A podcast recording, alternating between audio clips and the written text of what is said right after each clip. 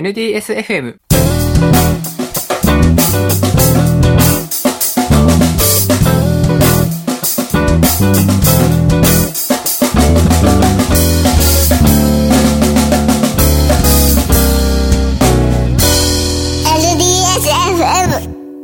令和1回目ですね。本日のゲストはシビックさんです。よろしくお願いします。よろしくお願いします。はい。えー、ということで、まあ、何が変わったわけじゃないんですけども、えー、令和になりましたね。はい。おめでとうございますお。めでとうございます。令和まで続きましたね。あ、そうですね。確かに。それはすごくめでたい話です。一応、令和っぽい話をした方がいいのかなとちょっと考えてたりしたんですけど。あー、令和っぽいの？何があるんでしょそうですね。なんか平成をさ話そうかなと思って、あのー平成の年表を作ってみたんですよ。う。平成の、こう、コンピューター関係の歴史っていう感じですか？そうですね。CPU をと OS とプログラミングランゲージをちょっと追ってみようと思ったら、うん。で、楽しくて追ってたんですけど、そうですね。でも、実際触ったのっていうと、リクタブさんあたりだとどれぐらいですか？僕が触ったのは、えっ、と、まあ、Windows 3.0、ほんと触ったことだけが、3.1かな。はい。なんか、なんかが、あの、当時中学校だったんですけど、僕。中学校になんか、そろパソコン始めなきゃね、みたいな風土があって、入ってたんですよ。誰も使わないようなものが。それをちょっとだけ触ったみたいな。あとなんかうん、早い友達が買ってて、ちょっとだけ触らせてもらったみたいな。ああ、そうですね。僕も学校の研究室入って初めてはい Windows というものに触ったって感じで、その時はもう95がこはいはいはい。う出てて、まあ3.1もちょっと置いてはあって、ちょっと触ったりしたぐらいですね。なるほど。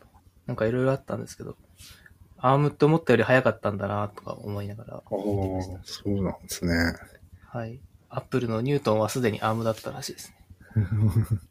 あまりその頃は CPU の速度というものを考えてもいなかったっていうのがあ、本当ですか？ですけどね。はい、僕、逆にパソコン使えなかったんで、あの、雑誌買って、はあ数字ばっかり見てましたよ。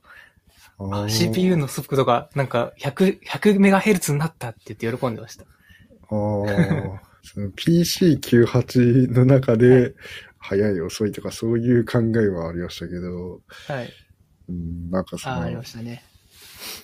クロック数をそこまで意識してない時代がありましたね。はい。なんか多分、その後高校、あ、高専ぐらいに入って、なんかやっぱ友達も好きだったりするから、みんなで、その、どこ、なんか新しい CPU が出たよみたいな話はしてた記憶がありますね。ああ。はい。なんかディップスイッチみたいので、こう、はい。変えられるみたいなのなかったですっけ？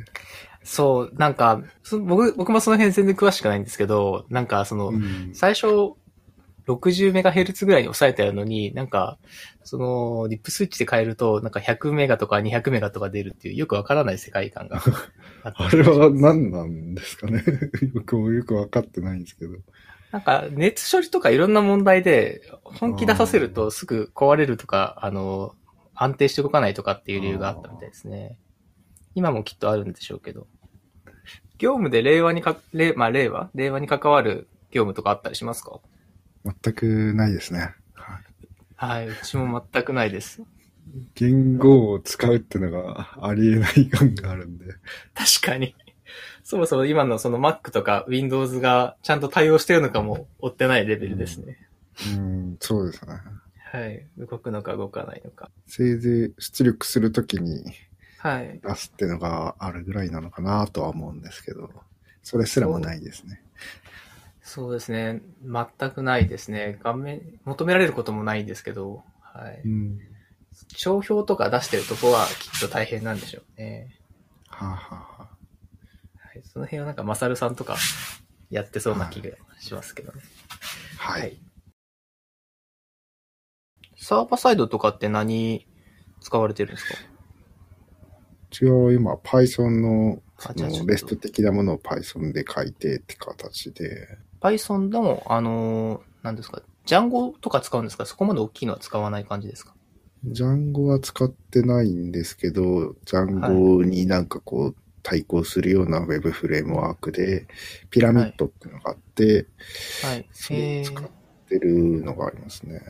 でも、うんもうなんかそそこまでこだわってもいないっていうか、もっと小さければ、はい。フラスクとかトルネードみたいなやつも使ったりしてますけど。ああ、それよりは少し大きいような感じなんですね。そうですね。ジャンゴでも良かったんですけど、はい。いきなりジャンゴに手をつけるのもちょっと億劫だなってのがあって、はいもうちょっと薄いぐらいのがいいかなって思ったんですよね。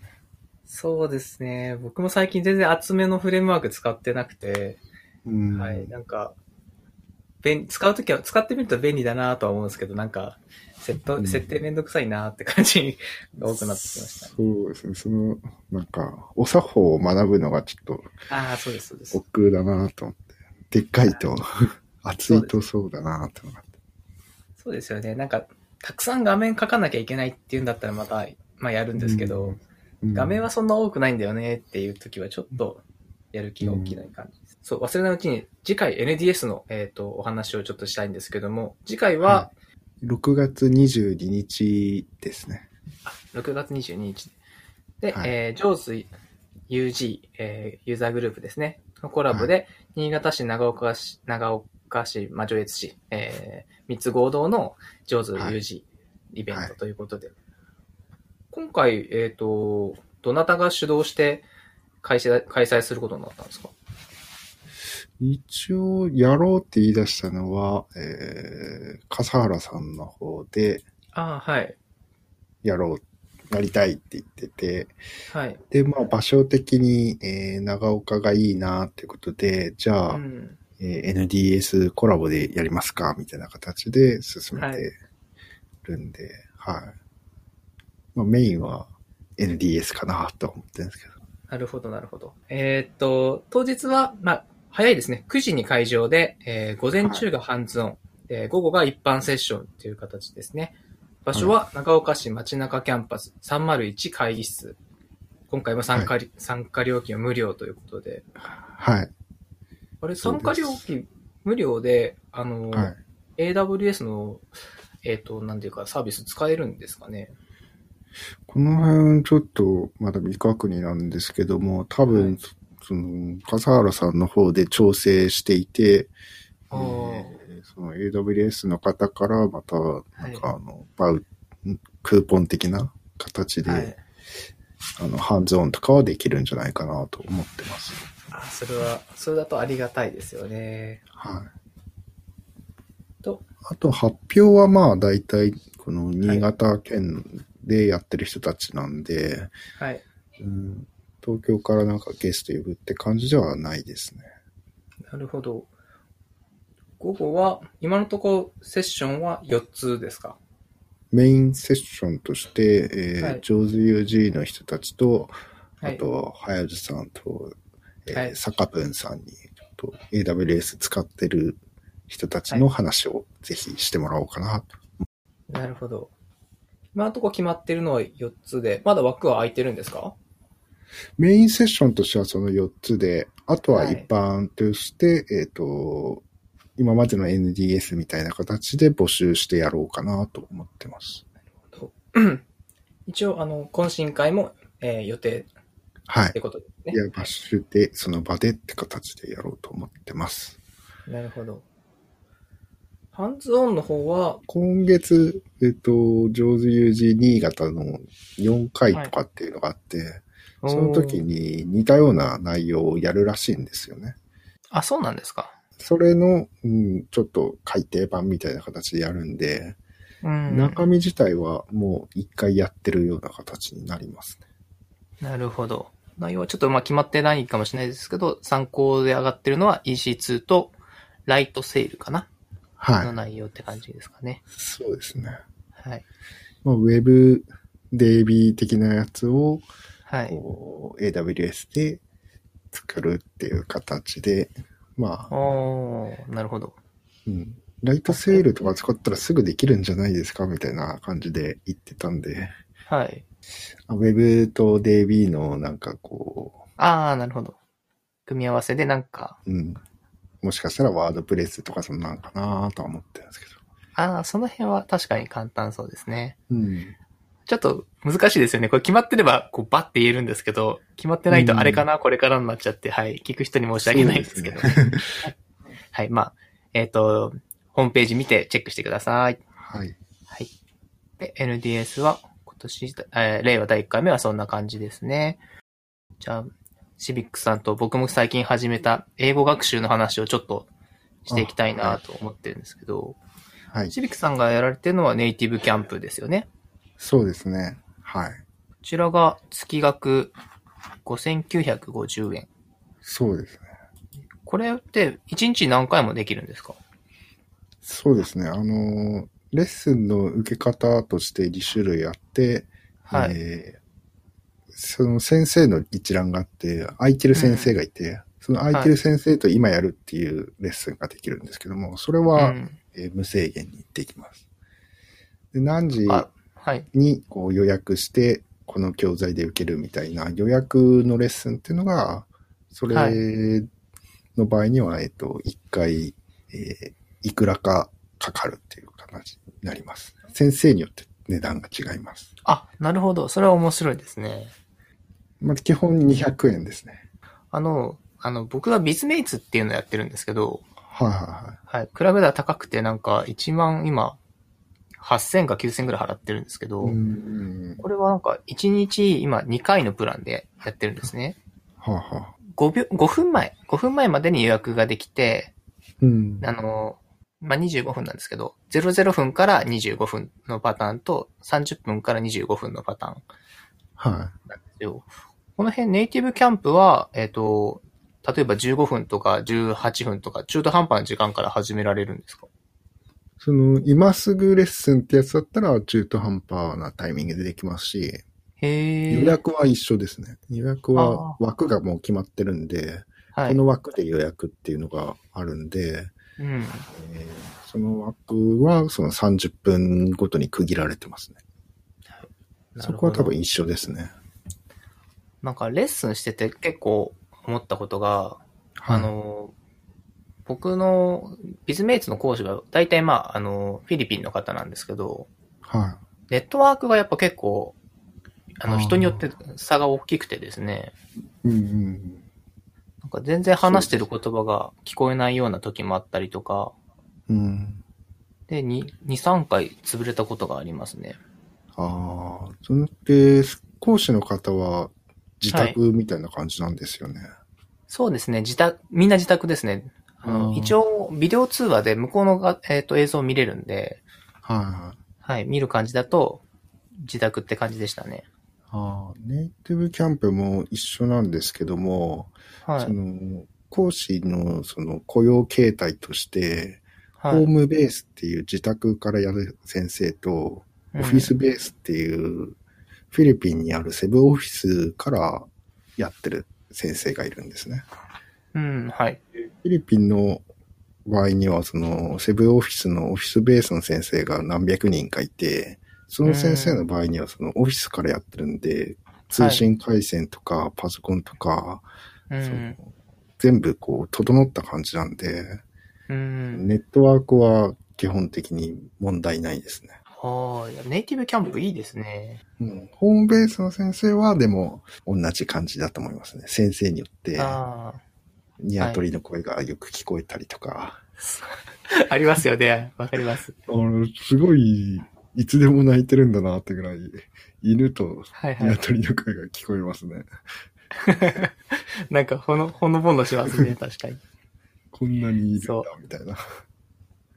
なんか、ビズメイツの方はですね、本当しっかりしてる先生はめちゃめちゃしっかりしてるんですけど、うん、なんかもう、どんな安物のマイク使ってんだよみたいな先生もいるんですよ。あ始終息が聞こえ、の入っていて、ダメ、聞こえにくいからやめてって言ったりします。あ、そうなんですか。はい。なんか結構ひどいんですよ。なんか、えなんか英語聞くためにね、あの、なんだろう、レッスン受けてるのに、ほとんど息がかかっていて、なんて言ってるかわかんないみたいな。なんか他に教材ってあるんですか？ビズメイツはですね、なんかビデオレッスンっていうのがついてて、はえっ、と、テキストが一応あるんですけど、テはい。テキストの各レッスン1、レッスン2、レッスン3っていうレッスンごとに、初級の方は、あの、ビデオレッスンがついてるんですね。うん。これはもう日本語がすごくで、日本語も英語も、えっ、と、すごく上手な方が、日本語で説明をしながら英語を喋ってくれるみたいな。うん。で、それを聞いてからレッスン受けようね、みたいな感じなんですね。そういう教材っていうのは特にないのかななんか、あの、多読、多聴っていうのがあって、はい。オンラインで英語の本を読んだりとか、音声を聞いたりっていうサービスがあるんですね。あ、それは、えっ、と、ネイティブキャンプの中にあるんですか？外部のサービスなんですけど、それと提携していて見れるってやつなんですね。へ e ステーションっていうやつですね。読む、聞くってやつがメインで、英語コンテンツをたくさん読め、たくさん聞けっていうようなやつで、まあそのサービス自体がすごく使いづらくって、ー。そうなんですね。あの、ただスキャンしたような英語の文、本の、はい。それをこう画像でこうペラペラめくるようなやつで、すげえ使いづらくて全然使ってないですけど、やってる人はすごいそれで毎日何冊か読んで、あこれーネイティブキャンプからだとタダで使えて便利って言ってるんですけど。あ、そうなんですね。あ、そんあた追加料金なしなんですね。それはすごい。そうですね。ネイティブキャンプコラボでネイティブキャンプ会員向けにそのサービス使わせてるっていうような形になってますね。そう。シビックさん今続けられてどれぐらい経ちましたか？もうすぐ1年になりますね。6月で1年で、はい。もう、あの、ほぼ毎日やれてますか？ほぼ毎日やってます。うわ、めちゃめちゃ偉いですね。この間2週間やってなかったですよ。意味ないなと思いながら、お金もったいないなと思うんですけど。やめると結構話せなくなりますよね。やっぱ連続してやってる時の方がいい感じですね。うん。1日2レッスンって結構多いと思うんですけど、わかります。多いです。なんかその、できてます。いや、本当できなくてですね、まあ1レッスンの時とかも結構あるんですよ。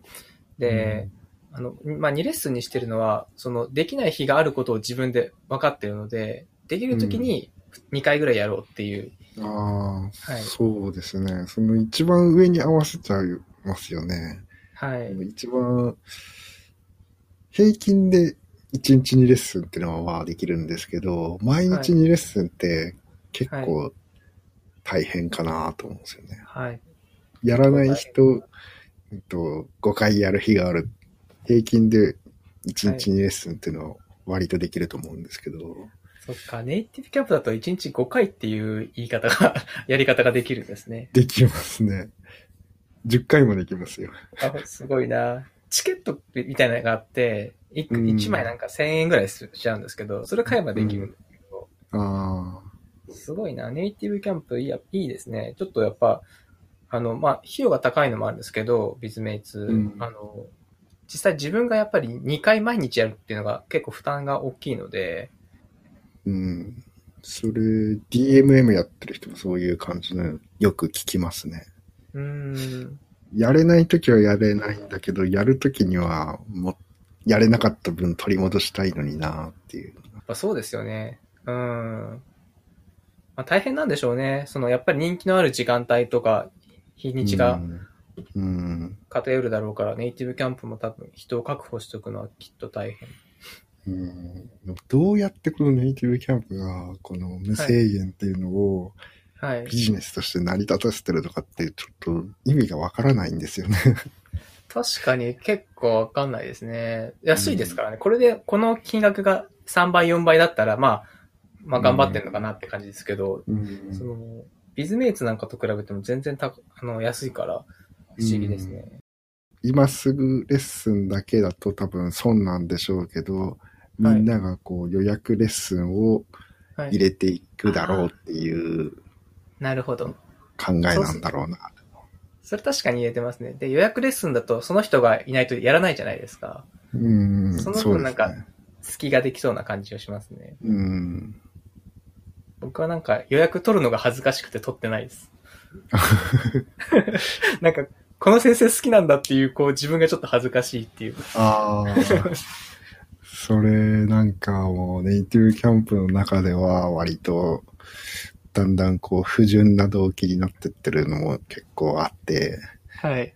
なんか結構女性とかもイケメン講師にハマって、なんか月何万も使うみたいなのがあるみたいなんですけど、どうやってですか？予約しまくってですか？そうですね。ええすごい。まあ、6000円だと今すぐレッスンじゃないですか。で、まあはい人気講師になると、はい。その今すぐって取れなくなるんですよ。もう全部予約で埋まったりするんで。はいだ。から、その先生を取るためには予約をしなきゃいけないみたいな。はいはい。すごいな。で、まあちょっと値段が違う方もいらっしゃるんですよね。きっと。そうですね。フィリピンだとまあみんな200円なんですけど、それがあんまり良くないんですけど、国籍で完全に決まってるんですよ。すごいですね。まあ、ネイティブ度みたいなのもあるかもしれないけど。うんまあ、アメリカ人とかそのネイティブは、その、はい向こうの給与もあって、うん。違うっていうのは確かにあると思うんですね。アメリカ人だと1000円なんですよ。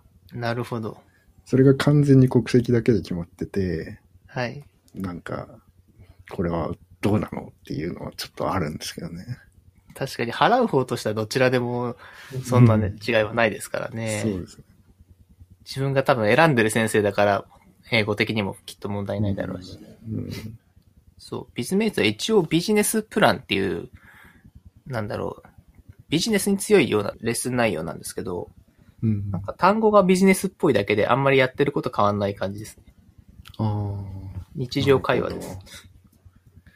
その法人契約とかが多いんじゃないんですかね。ああ、そうなんですかね。僕個人で今入ってますけど、法人契約も確かにありましたね。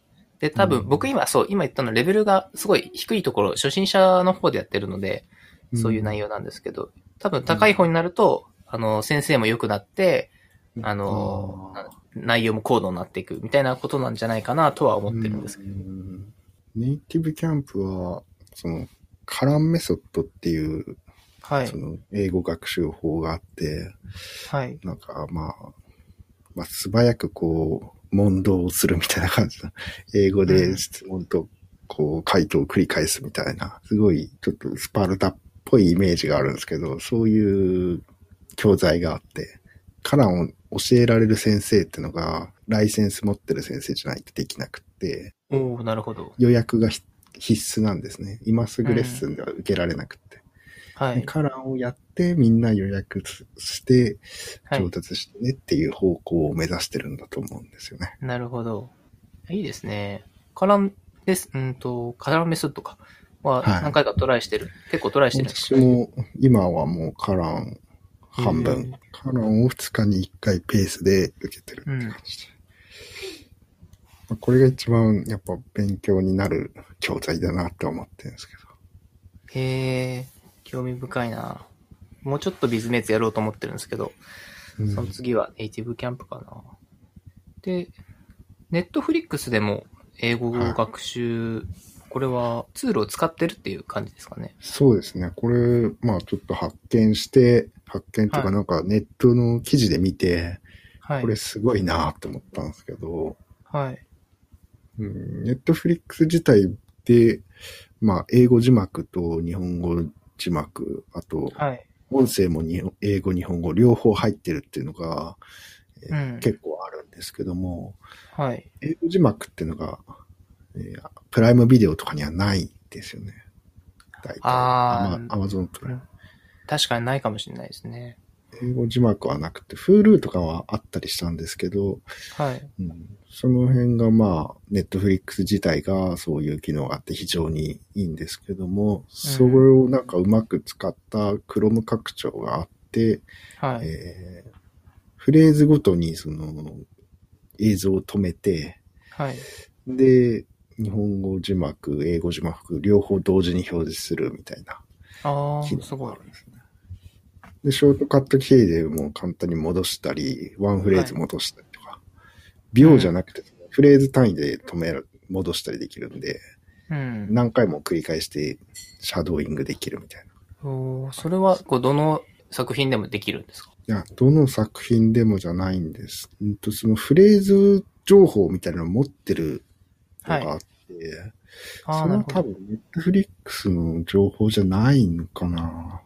なんかカタログっていうデータがあって、はい。それがある動画じゃないとダメなんですよね。ああ、なるほど。あ、ネットフリックス僕使ったことがなくて、うん。ネットフリックス自体はブラウザでも見れるんですか？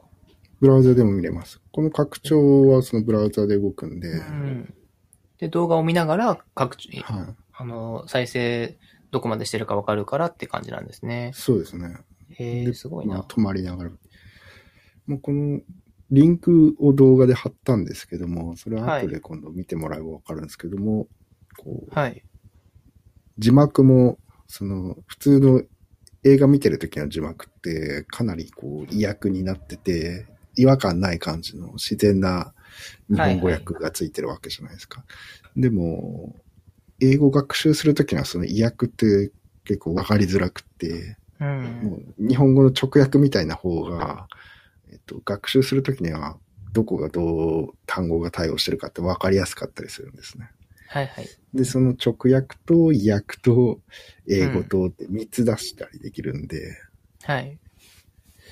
で、すごい分かりやすいし、今言ったことを何回も繰り返し喋って、声に出して繰り返すっていうのができるんで、うん。いいかなと。確かに。ちなみに、それで見てるなんか面白い作品とかってありました？今見てるのは、ブレイキングバッドっていうテレビドラマですね。アメリカのテレビドラマで、はい。えーちょっと前に結構流行って有名だったんですけど、え簡単にネタバレしない程度で言うと、ー、はい。えー高校教師がいるんですけども、はいおっさん高校教師が麻薬を売るみたいな。ああ、そうなんですね。結構暗めですか？うーん、暗くなってきますね。でも、ダークな面もありつつ、はい。普通この手のやつはこう、かっこいいイケメンがこう出てきて、はい。りするんですけども、おっさんがうん頑張ってやってたりするんで、はい受。けるっていうのもありますね。えあ、ちょっとそれがコミカルに描かれてるんですか？そうですね。ああー、はなるほど。い。まあ、おっさん、高校教師みたいなおっさんなんで、はい。まあ、基本いい人なんですよね。うん。基本いい人で悪者ではないんですけども、はい。そのやってることは、その麻薬を作って売るみたいなことをするんで、はい。すごい悪の手に染めるんですけど、はい。でも根はいい人なんで、なんか面白いみたいな。で、だんだんこう、悪くなっていくみたいな。難しいですね。もうネタバレしないように何か 上手に説明するの多分難しいんだろうな。そうですね。はいまあ、。このぐらいが、あの、タイトルに載ってるぐらいな。なるほど、なるほど。まあ実はネタバレしてる方が面白い説もあるらしいですよ。ああ、そうですね。まあ嫌う人はもちろんいると思うんですけど、うんうん。知ってる方がワクワクして見れて面白いっていう。そうですね。なるほど、英語学習、ネットフリックス。いや、いいですね。め結構皆さんネットフリックス使ってて、うん。迷ったんですけど、見たい映画を見つけられなくて、うん。一回パスしたんですよね。最近、マーベルにハマってて、うんはあ、はあ、で、マーベル見たいと思ってネットフリックス探したら全然なくて、うん。なんか、あ、じゃあいいやって思ってやめました。マーベルあるのってどこなんですかね ?Hulu に前結構あった気がするんですけど。マーベルはなんかディズニーがディズニーシアターっていうのを独自にやってるんですよ。その中で、はい、スターウォーズ、マーベル、ディズニー、あともう一個なんだっけな。やってますね。はい。うん。そっちを契約して見た方がいい感じです。あれ、いくらぐらいなんですかね？えっと、1000円以内ですね。700、800円以内だったような気がします。安いじゃないですか。はい。だから2、3ヶ月、あの、契約すれば全部見れるじゃないですか。それで見て終わるかなっていう気もしてるんですけど、1ヶ月無料だし、大体。うん。はい。悪くないかなと思ってます。私、あの、ネットフリックスの契約で一番安いやつにしてるんですね。あの、ははい。SD 画質みたいなやつ。あ、そんなのあるんですか？あの、契約が複数種類あるのがよく分かってなかったです。そうですね。何パターンかあって、HD 画質に普通はすると思うんですけど、はい。SD 画質の方がちょっと安くて、うん。あと視聴端末が2台までみたいな、確か限られてるんですよ。はいはい。でも、なんか、iPhone とかで見てる分には全然 SD でもいいなって思ってますね。えー、外で見たりもしますか？見ますね。ああ、のそうするとなおさら SD 画質の方がいいですよね。あの、通信。ただ、あの、ダウンロード済みのやつしか大体外では見ないですね。ああ、なるほど。ダウンロードできる。ダウンロード、あの、端末にダウンロードしておけるんで、ああ、そうなんですね。それ便利ですよ。うーん。プライムビデオもそうなんですけど、プライムビ、あ、で、あ、そうですね。できますね。SD 画質のプランでおいくらぐらいですか？800円ですね。ベーシック安い SD 画質のやつがはい。800円で、スタンダードっていうのが、うん HD 画質で1200円。はい。プレミアムっていうのが 4K になって、えーうん1800円みたいな感じです。そっか。でも、ネットフリックスでは、ゲームオブスローンズは見れないんですよね。見えないですね。ゲームオブスローンズの英語字幕も見たいんですけど、はい。それは多分 Hulu かスターチャンネルじゃないと見えないですね。スターチャンネルは、プライムビデオとかでも見れますよね。プライムビデオにあるやつは、はいあのー多分英語字幕つけられないですね。おー、なるほど。スターチャンネル自体がよくわかってないんですけど、これはインターネットで見れる感じの、まあ、ブラウザで見れる感じのものですかね。基本は、あの、いスカパーで見るっていうなんですけども。スカパーのサービスの中で、はいそ。の、オンデマンド版、スカパーオンデマンドとかっていうサービスがあるんです。へえ。多分、スカパーにも英語字幕ないかもしれないですね。どこが権利を持ってるかっていう話ですね。うん。では、ズバリどの辺が面白いんですか？ゲームオブスローンズは。まあ、その人間ドラマが、こうう、リアルで、容赦ないところがいいですね。確かに、あの、死にすぎ、ああ。まあいいか。人がたくさん死にますよね、この作品は。そうですね。誰が死ぬかは言えませんけども、はい。普通だったら、なんか実は生きてたとかあるじゃないですか。はい。なんか、あ、死んだ？でも次の回ではやっぱり死んでなくてギリ生きてたみたいな、えーはい。よくあるパターンですね。あるじゃないですか。まあゲームオブスローンズの場合は容赦なく死んでいくみたい 本当ですね。あの、もしそこで死んだらもうほぼないと思った方がいい。な。そうそうそう。あれ今の死んだのどうなのっていう場合は死んでるんで。そうですね。まさか死んでないよねっていうのがこう通じないですね。うん。まあ登場人物がすごい多いですよね。本当それは多いですね。相関図とかはい見。ながらやんないといけないぐらい覚えきれないんで。今年ですか？シーズン8がやっはい。てるんですかね？で、これで最終章。はい。これ放送、放送されてる時にはもう終わってると思うんあ、ですけど。終わってますか？あ、なるほど。あ、ちょうどもう最終章も終わりってことですか？はい。えー、来週月曜日が最終章の最後で、はい。まあそれでゲームオブスローンズは終わりで、あー、感慨ゲ深い。ームオブスローンズロスがはい。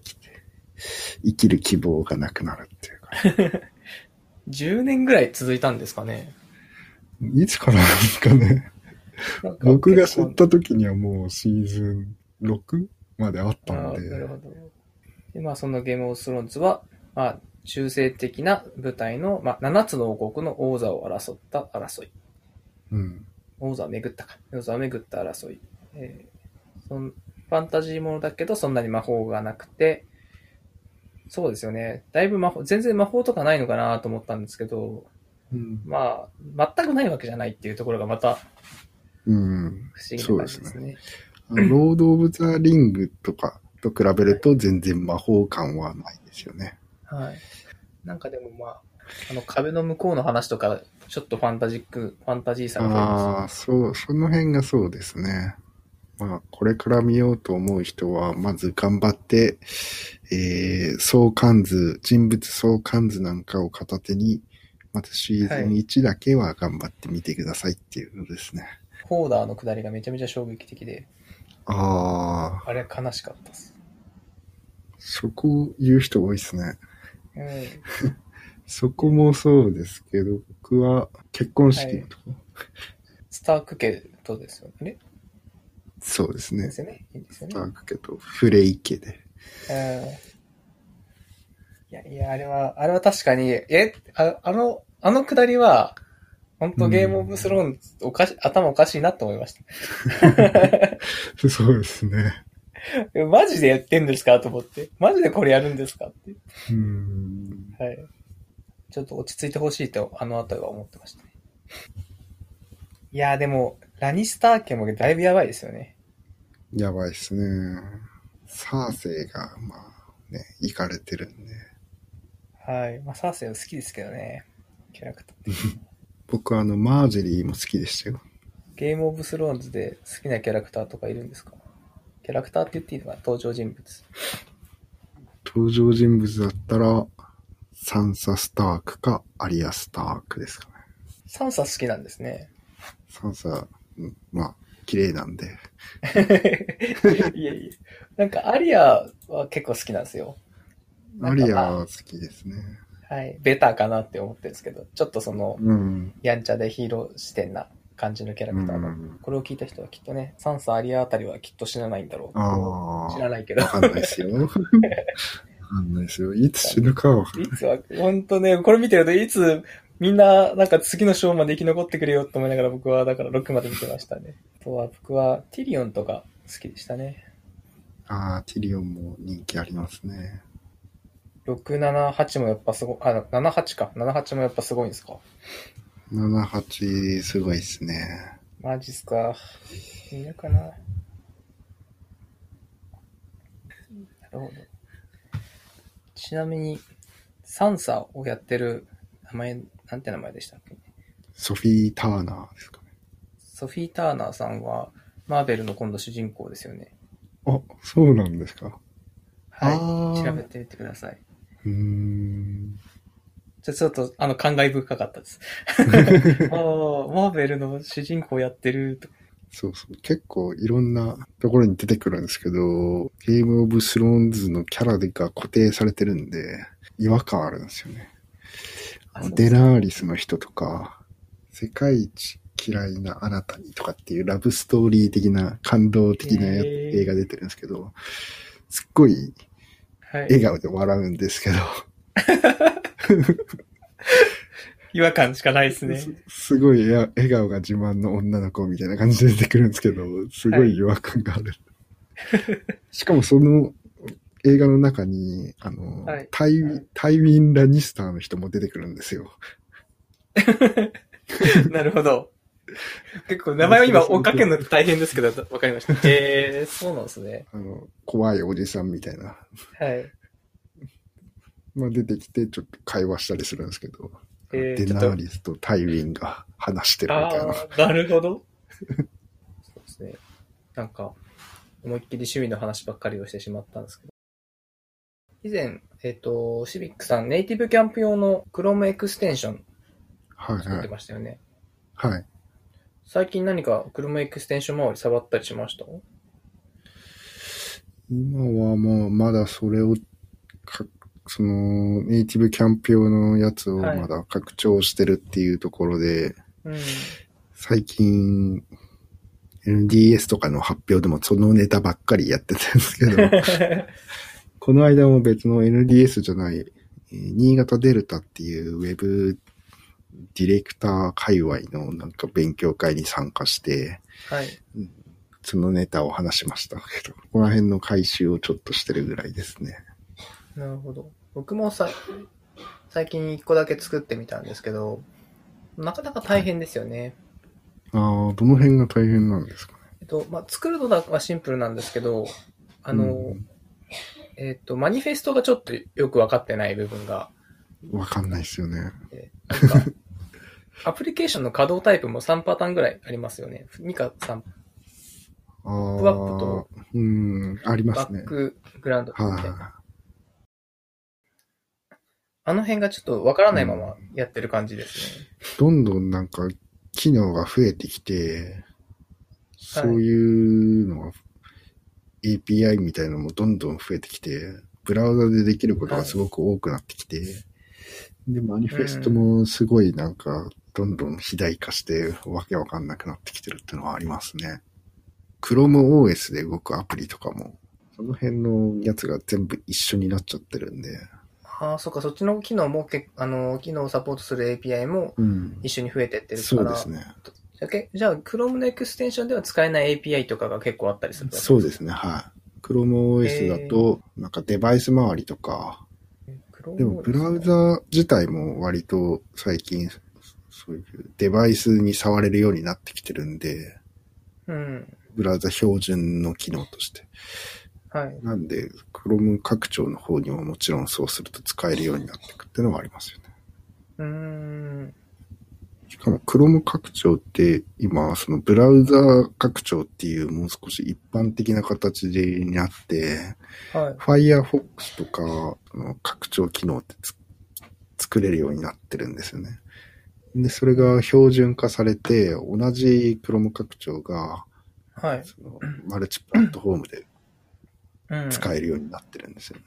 サファリは出た当初から割と Chrome を真似してたみたいなのがあったんですけどう、ん Firefox も、えっと、Chrome に寄ったから、もうまあ大体みんな同じっていう感じですかね。今なんかその Web エクステンションっていう一般的な標準機能になったんじゃないんですかね。あ、そうなんですか。もう、うん Chrome エクステンションとも違うんですか、いや、それがほぼ Chrome エクステンションの、はい。うんあなるほどなんかサブセットみたいな、なってるんですよね。まあ、だから API とかも Chrome ドットみたいな、はい。そういう Chrome の名前が結構入ってるんですよね。あ、あそっちにもまだ入ってるんですね。へえ、なるほど。あで、そのまんまそれが動くみたいな感じになってて、なるほど。移植性とかの問題ですかね。でも結構 Chrome 独自の機能とかも、Chrome の同期機能とかあったりするんで、はい。そういうの使ったりするとどうにもならなくなるんで、なるほど。考えて作れば全部のブラウザで動くみたいな感じのは作れるようになってると思います。まあなんか言ったらですけど、ぶっちゃけ Chrome で動けばいいかなっていう 感じはありますね。うん。でも Firefox も結構使う人は使うんじゃないですか？あとなんかその Mac の人は Safari も多いし、みたいな。そうですね。まあだけどどうしても使いたいのがあったら Chrome 使うよねっていう話が、はい。Chrome も一応入ってるよみたいな人多いんじゃないですかね。僕も入ってますけど。なるほど。じゃあ、はいそんな感じでしょうかね。はい。えー、NDSFM では、えーゲストスピーカーを募集しています。NDSFM で話してもいいよっていう方は、Twitter のハッシュタグ NDSFM で発言いたしていただくか、えー、Discord サーバーがありますので、こちらにアクセスして、えー連絡してください。お便りもお待ちしています。あと、忘れてはいけないのが改めてなんですけども、次回 NDS6 月22日、ジョーズ UG 新潟長岡上越の合同会が開催されます。朝9時から街中キャンパス301号室会議室です。えーチェックしてみてください。はい。では本日のゲストはシビックさんでした。どうもありがとうございました。はい、どうもありがとうございました。